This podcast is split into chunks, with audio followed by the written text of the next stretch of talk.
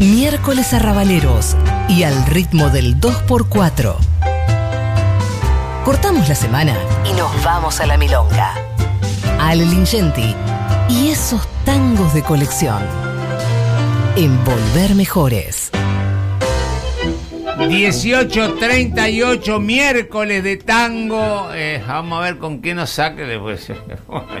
y arranca, ¿viste? con- Y él, eh, no es tango eso, le digo, ¿me entendés? Pero, ¿viste? Está ya, está incontrolable. Eh, Ale Lincenti, aquí Daddy Brieva, ¿cómo estás desde Madrid? Hola Daddy querido, hola compañeras, ¿cómo andan todos por ahí, por Buenos Aires? Eh, estás solamente Moy. Eh, Carla te, tuvo un trabajo que hacer. Escúchame, ¿dónde, ¿dónde andás? ¿Qué estás haciendo? ¿Qué comentarios? ¿Qué se dice? Eh, Lo, lo extra laboral, decime. Me, me Bueno, interesa el eh, ser humano. Mira, eh, ayer como te dije fue un día muy atípico en Madrid porque hizo una temperatura muy baja para, para el verano, eh, hizo menos de 15 grados a la noche y la gente estaba muy abrigada, no, no es costumbre ese clima para Madrid y este fin de semana va a ser entre 40 y 43 grados, que es una temperatura que yo odio. Sí, Eh, yo, yo también. No quisiera. No quisiera 30, 30, 50. Sí, no, no, no 40, general 40. ¿Y qué vas a hacer? ¿Te vas de bronca? ¿Te vas a ir a alguna playa, a la Costa del Sol, en algún lado? No, no, me, voy- me voy a quedar en Madrid. Tengo una noticia que es que el viernes, por una cuestión de trabajo, me tengo que encontrar en una reunión con una persona y la cita es el viernes a las 11 de la cita. mañana de Madrid en la avenida Juan Domingo Perón 38. Ah, Bien, bueno. Muy bien. El, tra- el tra- y el trabajo, así, todo- toda esta cosa encriptada que, que hablas como si estuvieras mandando un cohete a la luna.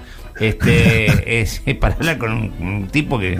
con alguien, con, con, con, Habla correctamente. con, con Mike Jagger, una cosa así, o habla con. No, no, no. Es para hablar con, con Rafael Vidiella, que es un, un español con el que estoy trabajando. Ah, perfecto, perfecto. Bueno. Eh, bueno, y vas a con una tapita, algún traguito, alguna cosita de esa, ¿no? Una cañita, acá se, se acostumbra mucho, la gente acá eh, tiene la No costumbre le, no le de- metas a la gente, no, no me haga bolsa, no, no me haga caramelera surtida. La gente de acá de España, nunca, debe haber tres, voy y dos más. Está bien, pero mira, Sí. mira, en Madrid Sí. lo que se estila mucho realmente es Sí. tomarse dos horas después de, o sea, la gente trabaja de las 9 de la mañana hasta las 2 de la tarde, después se toma dos horas, en esas dos horas almuerza muy fuerte, Sí, toma cerveza, toma whisky, se fuma un cigarrillo, se fue fumar inclusive un habano, sí. eh, y recién a las 4 vuelve al laburo, o sea, se toman la vida con Me- mucha naturalidad y con mucha tranquilidad los españoles y están mucho en la calle, Si están llego mucho a en la calle. un además. whisky y tengo que volver a las 4 de la tarde a laburar, me, me, me muero. El viernes se labura hasta las 3 de la tarde acá, ¿eh? Sí, qué lindo, qué lindo. Bueno, bueno, vamos con el tango, Changuito. Sí, y vamos a hablar del tango y España, justamente. No eh, fuiste a ver el que- show, no fuiste a ver el show, todavía no hay show, no, no, no fuiste a ver nada de No, eso, ¿no? se, se está ahora de a Qué, raro porque sos de espectáculos, ¿no? Que no fuiste a ver el show hace, hace un mes que estás allá, fui comentarista deportivo, ¿fuiste a un partido? No, no, no, no, no fuiste a ver. se está reavivando Sí. el mundo del espectáculo en Madrid y Ah, en breve voy a, voy a traer noticias. Ah, Eh, Trata de, bueno. de- de- no te digo que me vendas allá porque yo no puedo ir, pero Sí. ah, ¿Por qué haceme- no? Hace, hace, viste, cuando entras al río con un palo para ver si hay pozo, anda viendo si hay al- si hay, si hay alguna necesidad, porque Brieva anduvo muy bien allá con el, el, el santafesino en Toronto. No vaya a ser que me puedas vender un par de funciones y me voy a ganar unos, unos euros que más no viene. Bueno, sería repar- espectacular. para repartir acá con los muchachos, más que nada. Sería Bueno, espectacular. Bueno, claro que sí. Voy a empezar la campaña. Me Sí. quedan unos meses acá, así que. Sí, tenés para acá. Bueno, eh, contame mi vida, ¿de qué hablamos hoy? Eh, mira, se ha escrito y dicho mucho Eh. sobre el tango en, en París, pero no tanto del tango en España. Eh, se sabe que los Es verdad. éxitos de Gardel eh, en Barcelona y en Madrid fueron muchos, Eh. pero Gardel hizo su primer viaje a España en 1923. Estuve en una biblioteca madrileña donde conseguí todos estos datos Sí. y el tango nació mucho antes del 23. Entonces la gran pregunta de los estudiosos del género es por qué el tango en la primera época, Sí. hecho en su mayoría por los descendientes de españoles e italianos nacidos en la Argentina, o sea, los criollos, no tuvo antes repercusión en España. Bueno, hay un estudio. Es verdad, eh, España, me- todo era Montmartre, el, el barrio latino y todo eso, ¿no? sí, muy dependientes de la cultura francesa, ¿viste? Estábamos Ajá. en esa época. Sí, en la época verdad. en la que llevábamos, llevábamos vacas para que, ¿te acordás? En los barcos. Sí, sí, sí, sí, sí, sí. sí. Eh, bueno, hay un estudio acá en España que dice que, recurre a la fuente primaria de la música, que son las partituras, porque no hay mucha información. Y como decíamos, la referencia de prestigio a principios del siglo XX estaba dada por la cultura parisina, la cultura francesa era la dominante, la predominante en la Argentina, y si París daba su ok, hasta un género prostibulario como el tango podía ganar prestigio.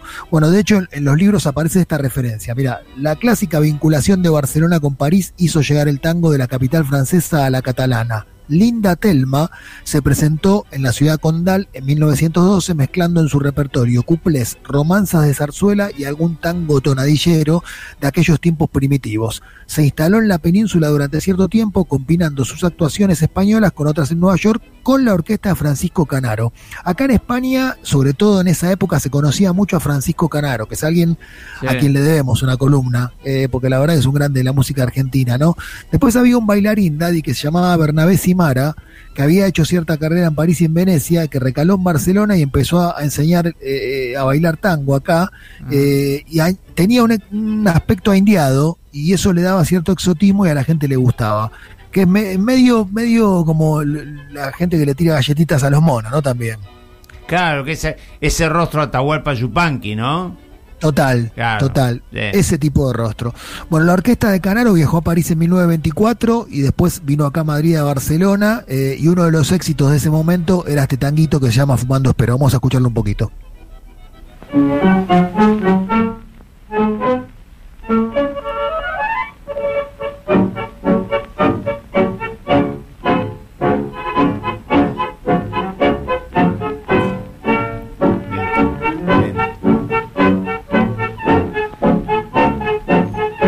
Versión instrumental de, Fumando Espero eh, por la orquesta de Francisco Canaro. Y en esos años los madrileños y los catalanes aficionados al teatro se habituaron a oír hablar en argentino y se estableció una especie de moda del tango en Madrid y en Barcelona.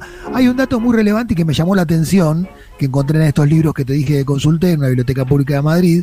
Eh, Alfonso XIII, que era un rey muy frívolo, que asumió cuando tenía apenas 16 años, adoraba el tango. Y eso escandalizaba un poco a los miembros más conservadores de la corte porque el tango estaba muy vinculado con este mundo arrabalero y prostibulario, ¿viste? Eh, bueno, eh, hay registro de muchos tangos compuestos en España en esa época, por ejemplo Agarrate, Bahía Blanca, Bribonazo, El Argentinito. La mayoría de esos tangos son instrumentales. Se privilegió la danza sobre la poesía, que es algo que se mantiene hoy con la gente que no es argentina. Viste que el turista que consume tango quiere sobre todo bailarlo. Claro, eh, claro. Claro, claro. Eh, sí, sí, sí, el tango forespor es lo fuerte es el baile. Bueno, uno de los tangos favoritos de los españoles en esos años era este que vamos a escuchar ahora, interpretado también por la orquesta de Canaro, pero por Ada Falcón, que es La Morocha. La más agraciada, la más renombrada de esta población,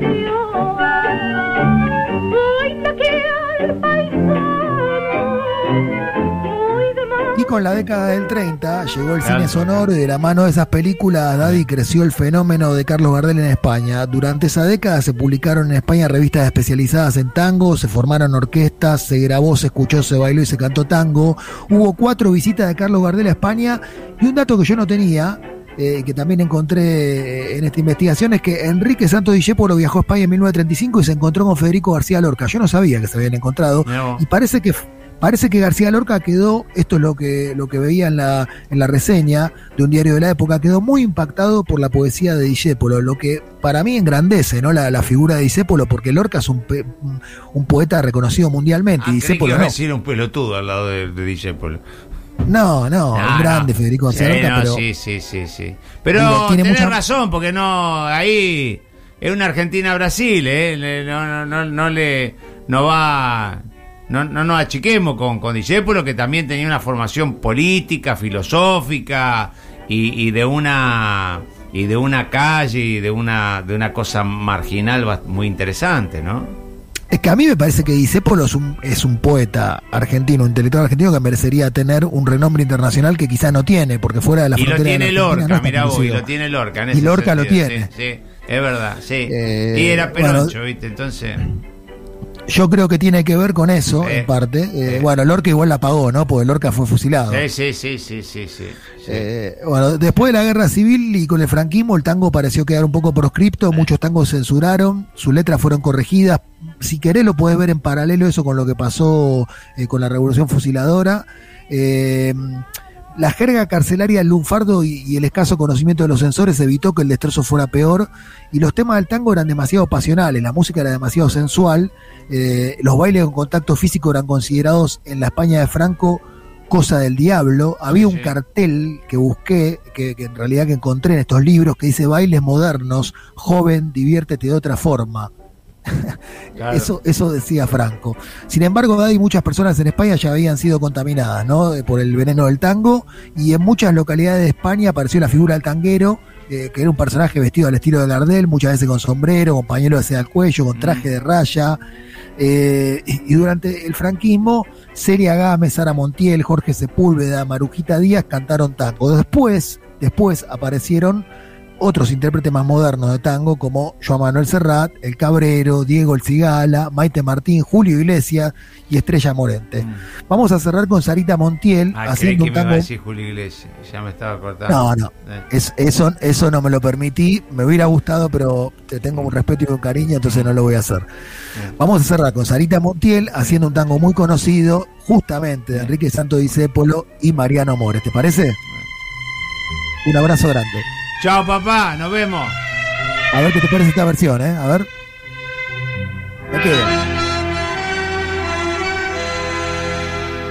De chiquilín te miraba de afuera, como esas cosas que nunca se alcanzan.